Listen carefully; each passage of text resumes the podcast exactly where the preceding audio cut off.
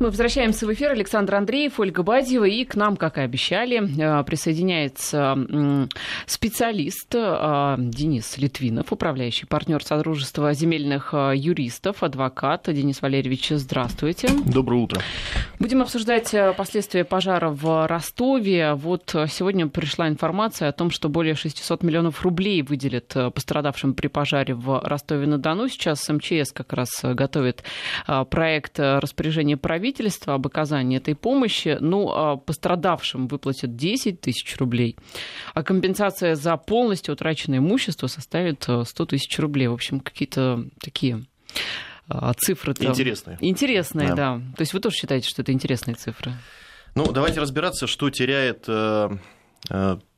погорелец, назовем так вот для краткости. Хотя, конечно, я вчера, когда смотрел новости, это такая очень, очень грустная история, да, там более 100 домов, то есть более 100 семей, по сути, я думаю, что большинство... Там не совсем так, 100 строений. И 80, по-моему, 3 именно жилых дома, а остальное часть из них там магазины, какие-то постройки, сараи и тому подобное. Но, тем не менее, вот что теряет погорелец, да, несомненно, первое, что он теряет, и, наверное, это основное, это жилье.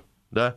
То есть дальше вот надо разбираться, что с жильем. Он теряет имущество, которое было в этом жилье, то есть вся мебель, все имущество для большинства людей. Да. И насколько я понимаю, это в большинстве своем частный сектор, то есть это одноэтажные дома, одноэтажные хозяйства, в которых, возможно, что-то было во дворах, какие-то постройки, какие-то насаждения, возможно, огороды. То есть более того, теряется по большому счету достаточно, серьезный механизм обеспечения себя.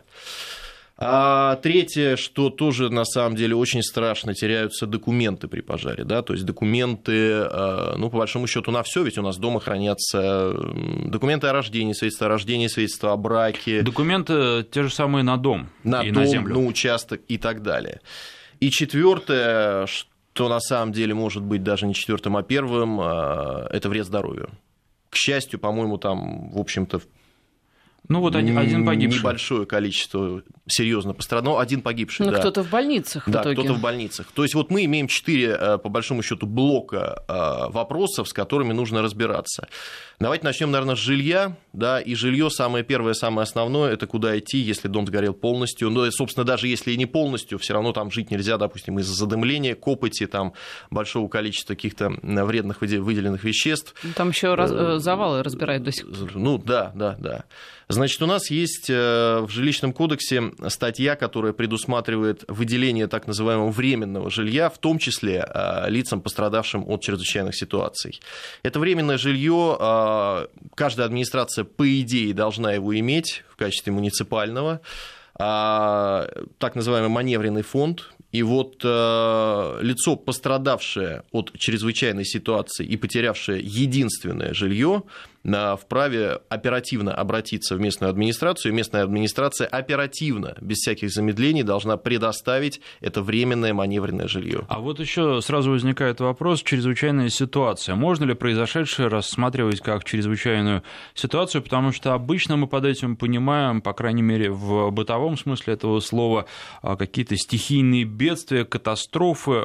Здесь с юридической точки зрения нет никаких вопросов, и не могут ли отказать в предоставлении временного жилья на основании того, что на самом деле никакая это не чрезвычайная ситуация. К счастью, с юридической точки зрения вопросов нет, потому что еще вчера я в новостях видел, что на уровне правительства произошедшее уже признано чрезвычайной ситуацией на территории всей Ростовской области, причем чрезвычайной ситуацией федерального уровня. То есть, грубо говоря, нужно решение местных или федеральных властей, которые признают, что это чрезвычайная ситуация, и дальше уже никаких вопросов не возникает. Да, потому что в противном случае вы совершенно правильно говорите, с точки зрения логики, если будет признано, что, в общем-то, источником пожара стал поджог, допустим, да даже если и не поджог, а какая-то там случайность, то дальше вопросы, но поджечь 100 строений одновременно нельзя. То есть, по всей вероятности, есть поджог, и есть дальше быстрое распространение этого огня. Вполне возможно, что люди, которые подожгли, если действительно подожгли, они не стремились к такому эффекту, а хотели спалить 1-2 дома. Но это вопросы уже уголовно-правовой сферы. Допустим, если привести в примеры наши пожары,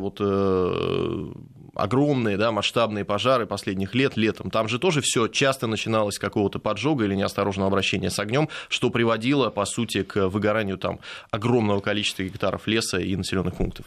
Ну, а вот в данном случае причина произошедшего, она влияет на размер выплат или нет? Важно, что это умышленный поджог, либо случайность.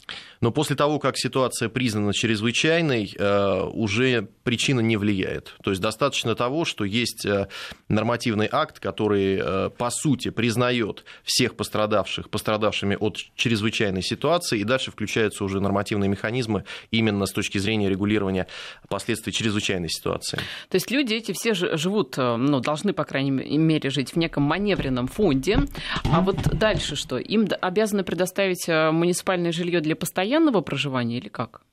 Значит, нужно сразу разделить тех, кто потерял единственное жилье и постоянно проживал в нем, да, от тех, кто потерял не единственное жилье, либо не проживал там, да. То есть вот те, кто потерял единственное жилье и постоянно проживал в нем на момент чрезвычайной ситуации, во-первых, они получают временное жилье из маневренного фонда, и во-вторых, они получают право на, в общем-то, предоставление им так называемого государственного жилищного сертификата. Вот сегодня я слышу, уже такое решение принято. Здесь важно отметить, что государственные жилищные сертификаты, они предоставляются в заявительном порядке. То есть недостаточно того, что, ну, вот ты вроде как там вот потерял жилье, да, то есть нужно подать, и там достаточно сложная вообще система получения, нужно подать заявление в местную администрацию. Местная администрация после сбора всех заявлений составляет некие списки пострадавших и претендующих на получение вот этого государственного жилищного сертификата. Эти списки дальше представляются на утверждение сначала в региональный МЧС, ну, собственно, МЧС же и вообще признает ситуацию, в том числе чрезвычайной, да. Дальше дополнительно списки утверждаются Федеральной миграционной службой, опять же, территориального уровня, да, и только после этого списки с проектом, да, перечня вот таких лиц предоставляются на федеральный уровень, и уже на федеральном уровне Минфин выдает эти сертификаты. Ну вот, что касается озвученных цифр, 100 тысяч за полностью утраченное имущество. То есть людям, если они потеряли дом, им предоставляется, значит, жилье постоянное, и плюс еще 100 тысяч, ну, так сказать, на телевизор, да, на мелкие расходы или как? Телевизор, стиральная машина, кровать, шкаф. Ну, в общем, наверное, то, что они захотят купить. Эти 100 тысяч, насколько я понимаю, предоставляются сверх квартиры. Тут с квартирой ведь тоже дальше еще вопрос, я думаю, нужно будет обсудить, о какой стоимости и где. Ну вот пока об имуществе. Да? Да, просто дело в том, что возникает вопрос, квартира или они смогут построить новый дом на своем старом участке. Значит, смотрите, что такое государственный жилищный сертификат? Я не знаю, какие будут выдаваться в данном случае, но по закону. По закону государственный жилищный сертификат может быть, по сути, это ценная бумага, и он может быть двух видов. Либо это сертификат на получение определенной конкретной квартиры, да, и здесь в данном случае уже эта квартира должна находиться в той же местности, в которой, собственно, и произошла чрезвычайная ситуация. Либо это сертификат иного вида, по сути, предусматривающий возможность получения, обналичивания, да, некой суммы денежных средств, и эту сумму денежных средств можно потратить либо на покупку новой квартиры, причем в любом регионе, да, но главное, чтобы цель была соблюдена, либо, более того, законодательство предусматривает возможность взноса этого сертификата в качестве первоначального взноса в ипотеку. Вот два вида, что будет здесь, пока не ясно. Но ведь люди жили, ну, по сути, в центре города. Они рассказывали о том, что приходили люди, которые хотели купить их участки, ну, там, неважно для каких целей, назывались определенные цены, допустим, 2,5 миллиона. Это та сумма, на которой люди были не согласны. Им сейчас, возможно, предоставят жилье где-то там в каком-то другом совершенно конце города. То есть получается, что локацию они в любом случае не сохраняют. Нет, ну, а подождите, ведь на самом деле дом сгорел, но участок остался. Они продолжают оставаться собственниками этого участка, они получат квартиру, пусть в другом месте, но, тем не менее, во-первых, они участок могут не продавать и могут со временем построить там дом, если они этого хотят. Значит, на самом деле это больной вопрос, вопрос с земельными участками, тем более, что я вот сегодня в новостях с утра опять же прочитал, что мэр города пообещал на месте сгоревших домов вообще разбить сад, какой-то сад или парк. Да?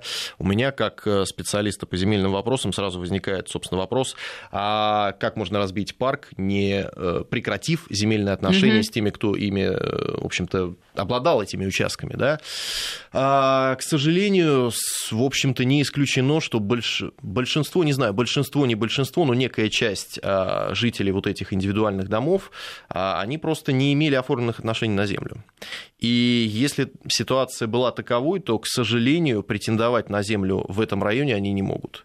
Что будет с теми, кто имел оформленные отношения на землю? Ну, насколько я понимаю, если они соглашаются на получение жилищного сертификата не в финансовой сумме, да, а в виде предоставления жилья в ином месте, то они будут каким-то образом терять право на землю, да, то есть право на землю будет прекращаться. По всей вероятности, механизм тоже на местном уровне должен будет быть как-то прописан.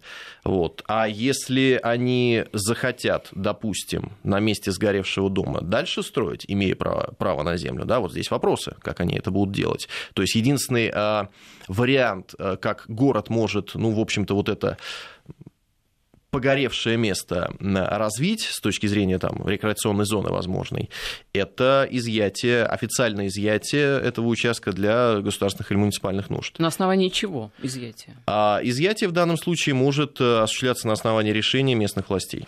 С компенсацией, естественно, стоимости земельного участка. И еще один вопрос тоже интересный. А как будет компенсироваться стоимость сгоревшего дома? Да, или она будет зачитываться в получении государственного жилищного сертификата.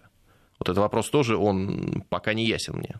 Ну вот все-таки по поводу изъятия интересный вопрос. Ну понятно, на основании там решений властей определенных, но ведь не могут просто прийти и изъять. Должны быть, скажем так, основания, которые прописаны именно в законе. То есть в каком случае жилье изымать можно, а в каком нельзя. Ну и тут тоже возникает вопрос, может ли быть основанием для того, чтобы изымать земельные участки, то, что местные власти хотят разбить здесь сад. Совершенно правильный вопрос. Перечень оснований для изъятия участков для государственных муниципальных нужд закрыт, и создание каких-то рекреационных зон в него не входит. Но я лишь рассуждаю с точки зрения... Закрыт в смысле неизвестен? Закрыт. Нет, закрыт — это в смысле исчерпывающий. Да? То есть его нельзя толковать расширенно. Туда входит строительство объектов инфраструктуры, допустим. Да? Вот у нас там сад, дороги строятся. Сад — это не инфраструктура. Да? Поэтому нет, я лишь пытаюсь каким-то образом толковать вот услышанные слова, собственно, местного чиновника, да, который говорит, что вот сделаем красиво. Да? Как он будет это делать, непонятно. Ну, то есть, все-таки вот еще какие основания для изъятия? Инфраструктура, еще что?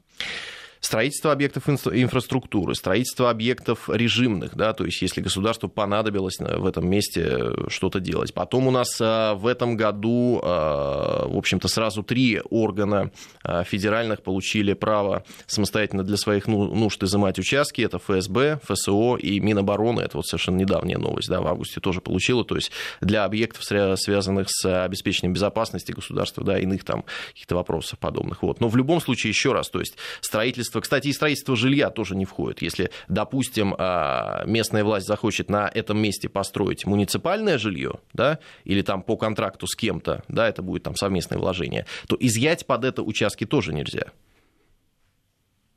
Ну да, это действительно такой сложный вопрос. Участки-то изъять нельзя. Но что касается дома, его, в принципе, теоретически могли и ранее признать аварийным и снести без всякого желания там собственника. Это совершенно неважно. Но вот участок, на котором этот дом стоит, это действительно большая проблема. И если там их несколько, а большая часть этого условного сада, она в ничьем пользовании, то, ну, я думаю, как-то власти справятся с этими несколькими жителями. Нет, да, подождите, вот тоже по поводу аварийности дома. Если это частный дом, могут ли его снести просто потому, что он находится в ненадлежащем состоянии? Но или могут обязать собственника привести его в состояние? Тут тоже, на самом деле, правильные вопросы с точки зрения того, я не был в Ростове-на-Дону, но вот почитав, опять же, информацию, отзывы вот после этого события, в общем-то, многие пишут, что этот район он, по сути, был частично действительно уже в таком в предаварийном состоянии. Ну, то есть это были старые домов. Одноэтажные дома, и есть статистика, что там от 30 до 50% домов уже были заброшены,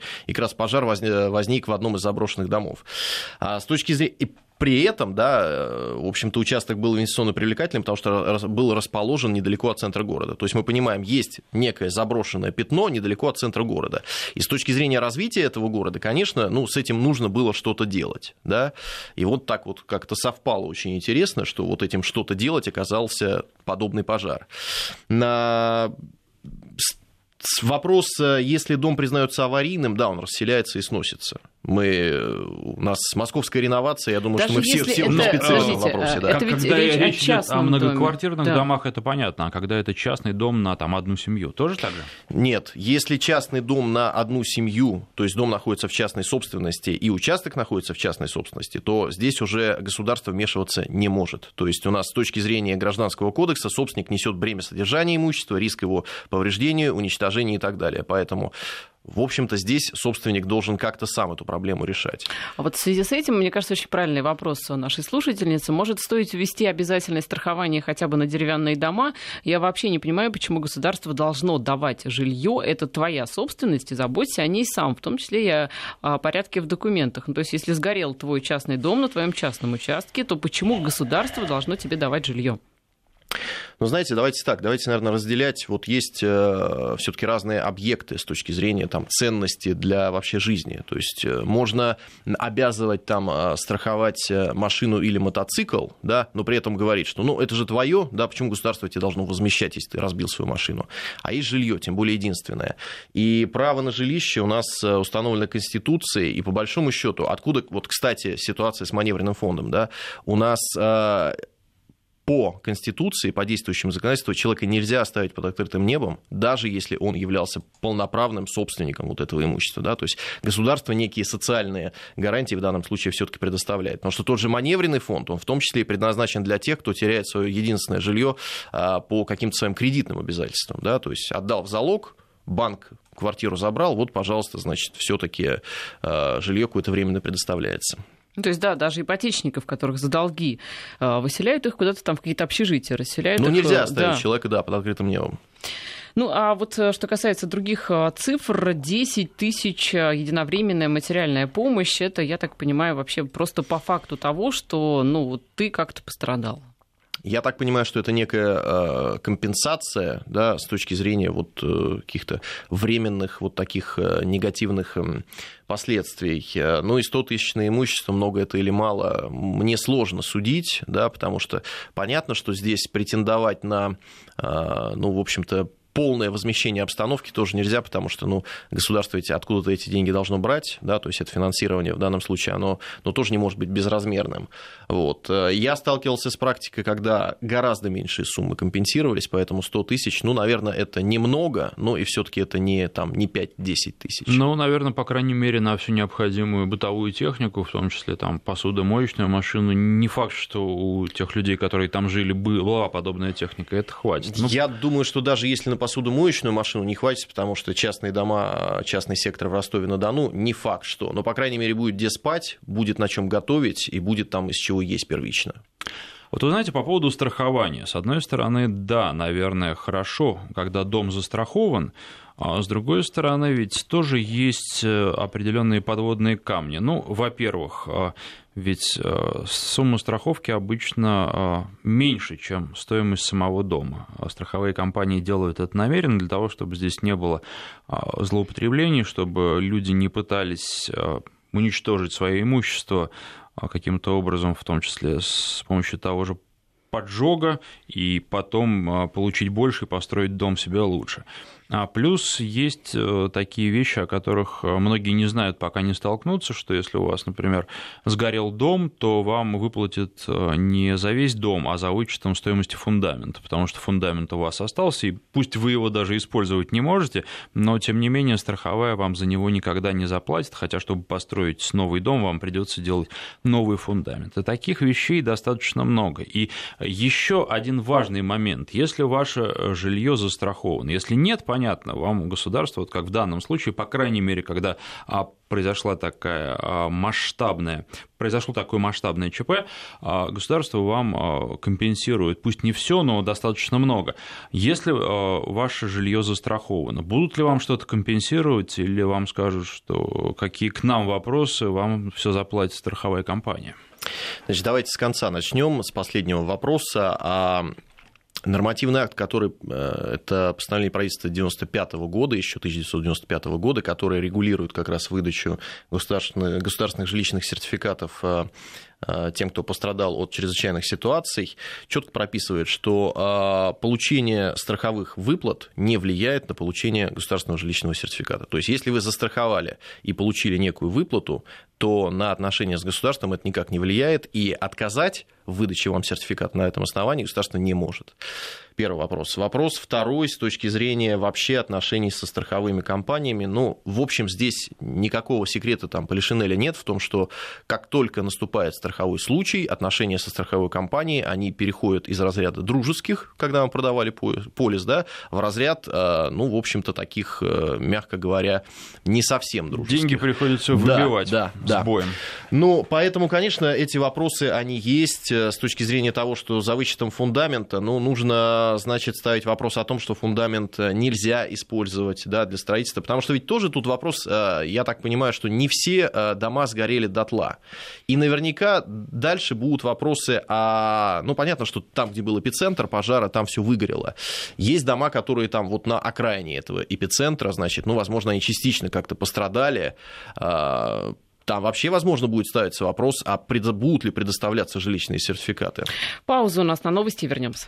Возвращаемся в эфир. Я напоминаю, что у нас в студии Денис Литвинов, управляющий партнер Содружества земельных юристов, адвокат. Мы обсуждаем ситуацию в Ростове после пожара, что делать пострадавшим, тем, кто лишился жилья, кто получил ущерб здоровью и так далее. Вот, кстати, по поводу страхования деревянных домов пишут, что страховые совсем оборзели, просят 7% от стоимости дома. Проще тогда на авось. Ну так деревянные дома, это понятно, что там повышенные страховые коэффициенты. Ну, с одной стороны, да, с другой стороны, сколько в России деревянных домов и насколько сколько из них сгорает, насколько обоснованы такие ставки, наверное, тоже можно смотреть и разбираться, но я могу сказать, что, по крайней мере, в Подмосковье ставки существенно ниже, они там не доходят до 7%, порядка 1%. Я по личному опыту могу сказать, есть такие ставки. Тут надо смотреть, какой регион, да, сколько там присутствует страховых компаний, нет ли там монополий, когда могут устанавливать любые ставки абсолютно. Вы знаете, у меня вот такой вопрос.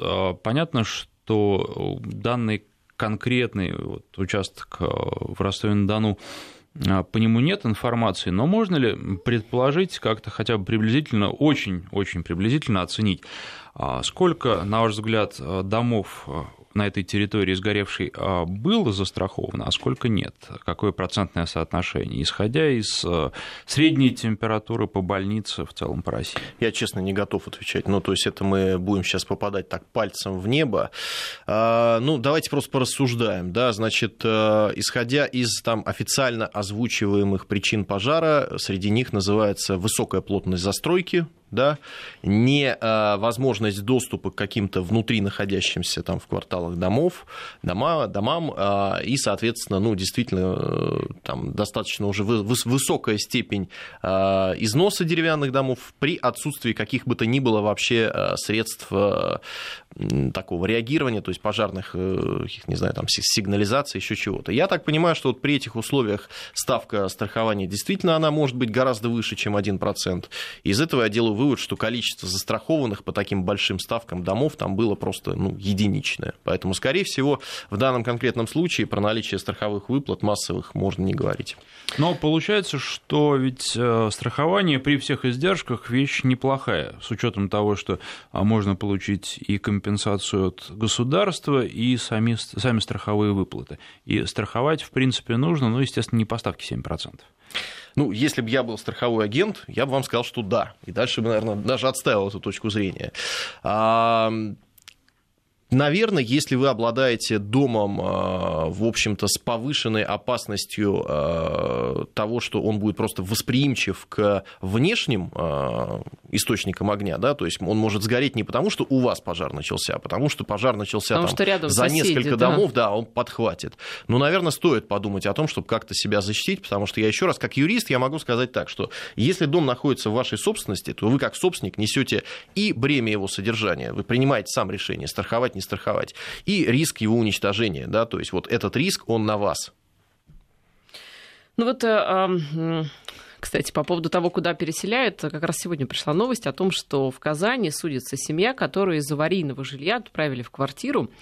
Вид из окон в этой квартире на кладбище. Ну, в общем, там они утверждают, что их заставили каким-то обманом подписать акт сдачи приемки, что, в общем, они не хотят, они теперь судятся.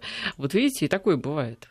Ну, смотрите, на самом деле, относительно вообще характеристик того жилья, которое предоставляется, как они регулируются. Закон говорит о том, что государственный сертификат выдается, исходя из неких таких социальных метров, да, минимальных, это 33 квадратных метра на одного человека, семья из двух человек 42 квадратных метра, каждый последующий еще там плюс, по-моему, 18. Вот. Но, в принципе, с одной стороны, неплохо, да? Но, с другой стороны, закон никак не регулирует, кроме того, что квартира предоставляется в том же населенном пункте, где именно, с какой инфраструктурой, в каком доме, да, и с каким видом из окон. Ну, то есть ожидать того, что государство в качестве компенсации частному собственнику предоставит квартиру там, в элитном районе с прекрасным видом из окон, ну, наверное, не приходится. Есть еще один вопрос. Если государство принимает решение предоставлять не квартиру, а выдавать сертификат на денежные средства, как они будут оцениваться? Вот здесь у нас есть, причем это принимается Министерством регионального развития, по-моему, возможно, ошибаюсь, но, в общем, каким-то федеральным органом принимаются каждые полгода некие такие среднерыночные цены одного квадратного метра жилья по каждому региону, которые как раз в данном случае могут быть использованы. Вот я посмотрел перед эфиром, для Ростовской области это 36,5 тысяч рублей за один квадратный метр. Это для области усредненная, да? Ростовская область, да. Ради интереса я посмотрел, вот опять же, пока ехал, рынок жилья в Ростове-на-Дону и стоимость новостроек. В общем, это стоимость примерно квадратного метра жилья в практически достроенной новостройке без отделки. Ну, понятно, что вторичка будет стоить дороже. Вот как бы на что может финансово претендовать. Если другой регион, то, понятно, это уже другие цены, потому что в Москве, допустим, среднерыночный метр стоит 90 тысяч по там, тем же показателям государственным. Ну, вот, поэтому здесь еще раз ожидать от государства того, что как бы, этот случай можно использовать как вообще улучшение своих жилищных условий, но это, наверное, было бы несправедливо.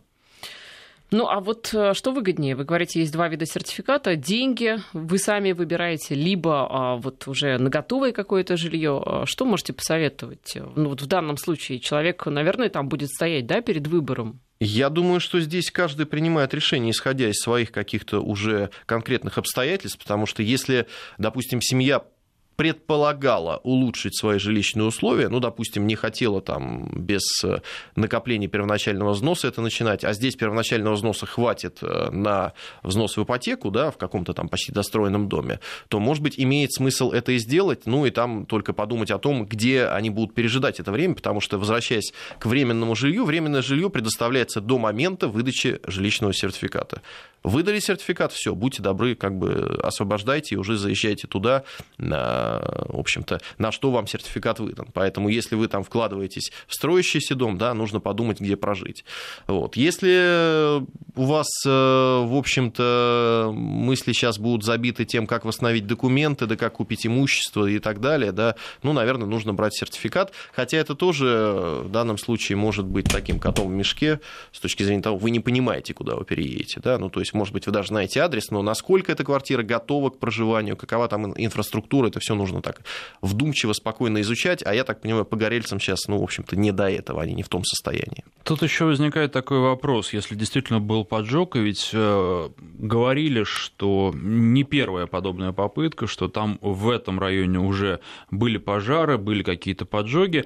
С точки зрения страхования, могут ли страховые компании на основании этого или на каких-то других основаниях просто отказаться страховать, но знают, что вероятность поджога и вероятность того, что деньги придется платить, высока?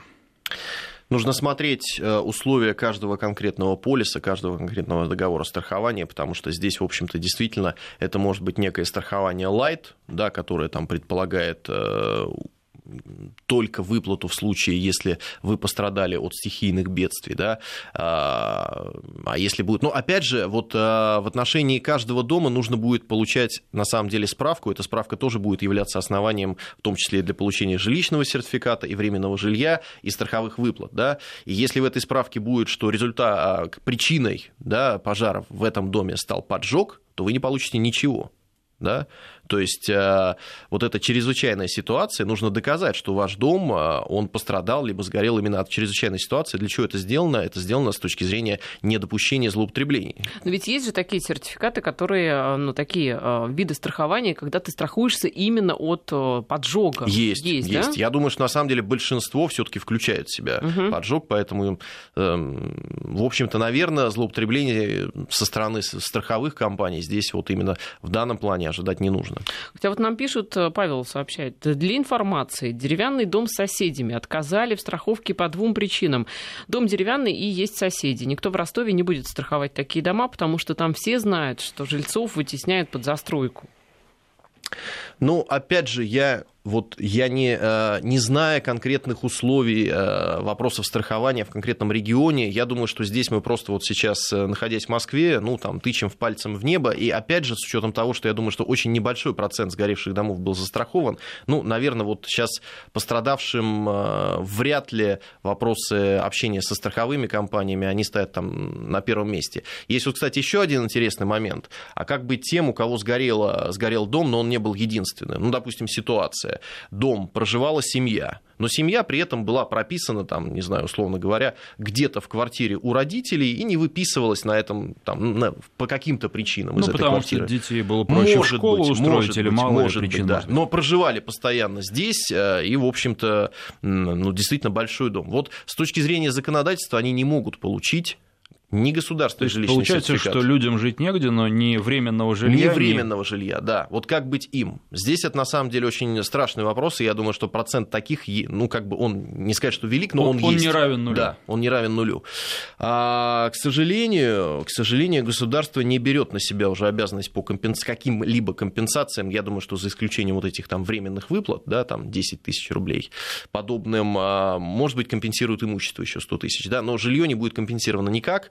И здесь, конечно, решение этого вопроса, оно идет в гражданско-правовую плоскость, только в том случае, опять же, если будут найдены виновные в пожаре. Погода у нас, и вернемся. Мы возвращаемся в эфир. Вот все-таки действительно это интересная ситуация. Если были прописаны люди где-то там в квартире у родителей, допустим, да, и им тогда, получается, ничего не полагается со стороны государства. То есть государство предполагает, допустим, что они будут жить в однокомнатной, либо в двухкомнатной квартире с родителями, вот этой всей своей большой семьей, то есть получается так?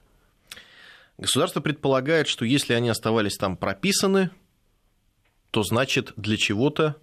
Значит, кому-то это нужно. Это было нужно, да. То есть здесь, понимаете, все-таки в таких вопросах нельзя оставлять каких-то оценочных критериев, да. То есть вот есть четкие критерии получения жилищного сертификата. Нужно, чтобы жилье было там уничтожено или пострадало в результате чрезвычайной ситуации, раз, чтобы гражданин был постоянно зарегистрирован и постоянно реально проживал в этом помещении. Тогда получить сертификат можно. То есть вывод такой, что если вы живете в частном доме деревянном, который может сгореть, прописывайтесь там, да. Есть на самом деле еще проблемные вопросы, я по практике сталкивался с ними. Вот что делать с теми, кто временно выписывается из дома, ну, для каких-то там своих образовательных нужд, или человек ушел служить на срочную службу, да, и, соответственно, он там временно, получается, зарегистрирован уже по месту прохождения службы.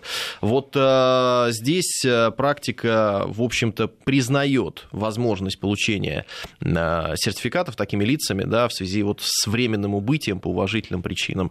А прописка в ином месте, там, потому что так было удобнее, ну, уважительная причина здесь являться не может. Вы знаете, есть еще один очень важный момент, ведь мы знаем, что у нас очень многие дома официально не зарегистрировано. Вы говорите о том, что вполне возможно у людей не было документов на участке, так, наверное, вероятность того, что дома не были зарегистрированы, еще больше, особенно если это дома свежепостроенные, а не оставшиеся с советских времен. Вот как в данном случае, во-первых, можно ли получить компенсацию, если дома по документам нет? И, во-вторых, можно ли такой дом застраховать?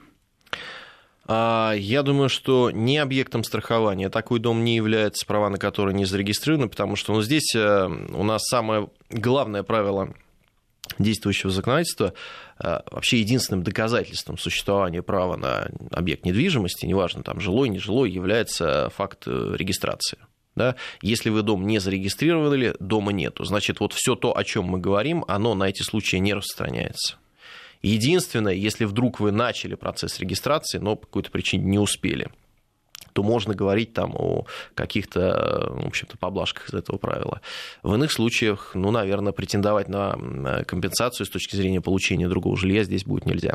Как же право конституционное на жилье? То есть, ну, у вас нет дома по факту? Это право должно быть подтверждено чем-то.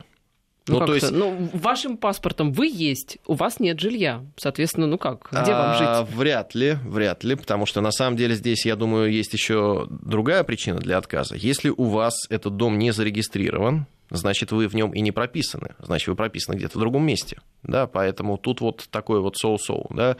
Я думаю, что, ну, по большому счету, сейчас у нас последние уже, наверное, 5 лет законодатель максимально подводит собственников частных домов, там, дачных, садовых, индивидуальных, к тому, что их нужно ставить на учет и регистрировать. Да? Ну, потому что это правильно. Если вы это не зарегистрировали, это не ваше. И вы включите какие-то механизмы защиты своего права на то, что не зарегистрировано, вы не можете. Ну, условно говоря, да, стоит в чистом поле какой-то дом, он сгорел, вы приходите и говорите, а это было мое, выплатите мне деньги. Ну, странно, да. Но, знаете, ведь на самом деле, вот так, если покопаться в памяти, вот есть же достаточно много случаев мошенничеств с вот этими сертификатами, да, там самое крупное, я помню, несколько лет назад в Ингушетии или в Дагестане, там, когда реально была целая организованная группа из чиновников и людей, которые там получали сертификаты при отсутствии на то основания, обналичивали их там и покупали дорогостоящую недвижимость в других регионах. Поэтому, в общем, я думаю, что, опять же, обязательность доказывания права собственности на утраченный объект недвижимости лишает возможности получения таких денежных средств, ну, в общем-то, некими мошенниками, потому что вот выделен бюджет, да, сколько там сказали, не знаю, там 600 миллионов, да, и вот нужно, чтобы этот бюджет дошел реально до там, каждого пострадавшего. Спрашивают, а если это признают форс-мажором, то будут ли положены выплаты?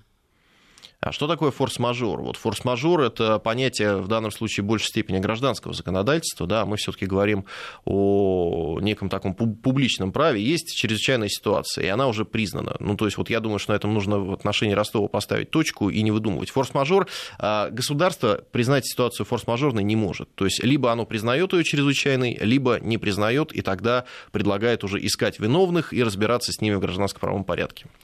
Максим нас еще спрашивает, а почему разговор идет про квартиры? Люди не продали свой дом. То есть это земля, которая кормит. Это не просто 4 стены. То есть если я захочу восстановить свой дом, мне что, не дадут это сделать?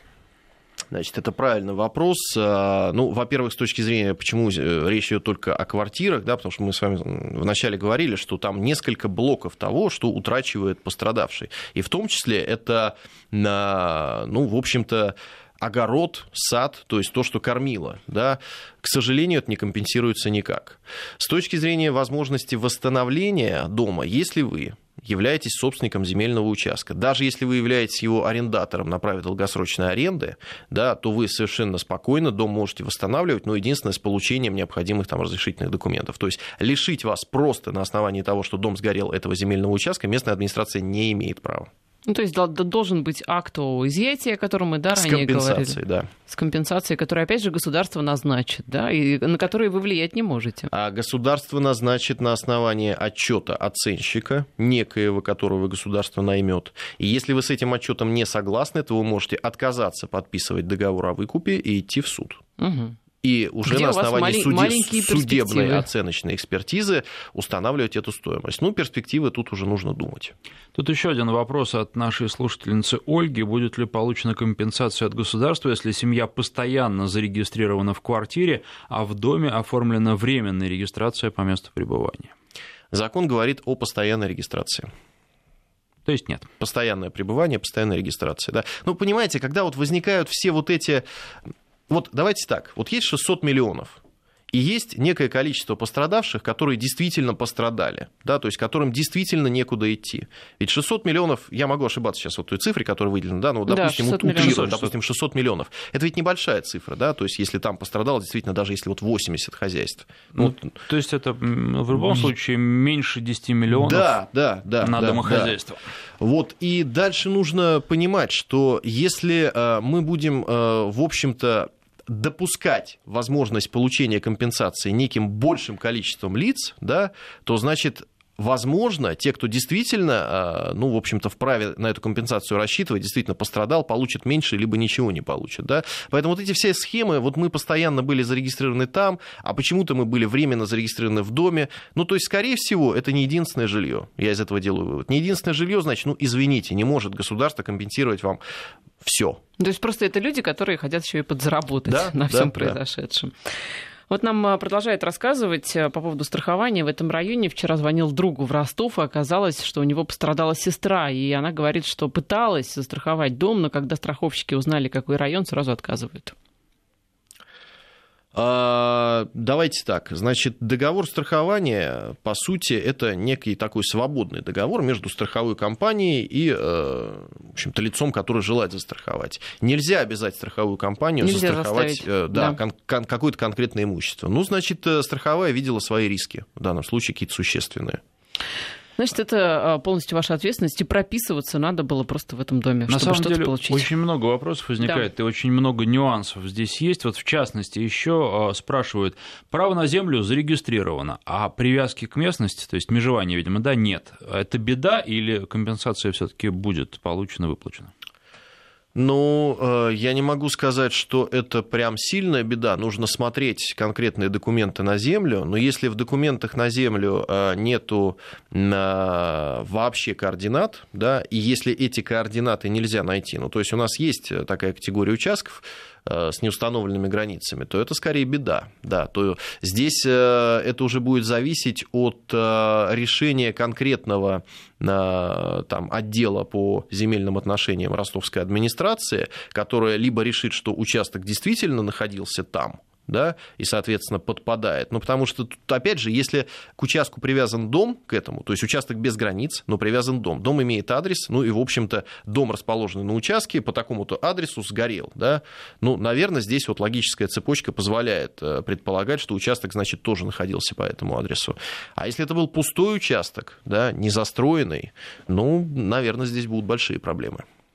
Но тут, наверное, если это был пустой участок, то и вопрос о компенсации не возникает, потому что компенсировать не за что. А тут вопрос, опять же, я вот из новостей только слышал, да, а вот эти денежные компенсации 10 тысяч, 100 тысяч, они будут выплачиваться только тем, кто обладал домами и был там зарегистрирован, да, или все-таки там какими-то иными постройками, ведь можно предполагать, что там действительно были незарегистрированные постройки, в которых проживали люди, может быть, пострадали в момент этой ситуации, да, вот с ними тоже нужно как-то разбираться, понятно, что не с точки зрения предоставления там компенсационного жилья, но с точки зрения, возможно, каких-то безвозмездных субсидий, возможно. Ну, в общем, огромное количество вопросов, да, и не было бы счастья, но несчастье в данном случае заставило задуматься над всеми этими вопросами, и в том числе наших слушателей, которые, вполне возможно, находятся в подобной ситуации, вернее, у них есть собственность, но они там либо не прописаны, либо дома не застрахованы, либо они не зарегистрированы должным образом, и этим стоит заняться. Я, вы знаете, вот в конце я забыл сказать очень важную вещь, я скажу ее вам.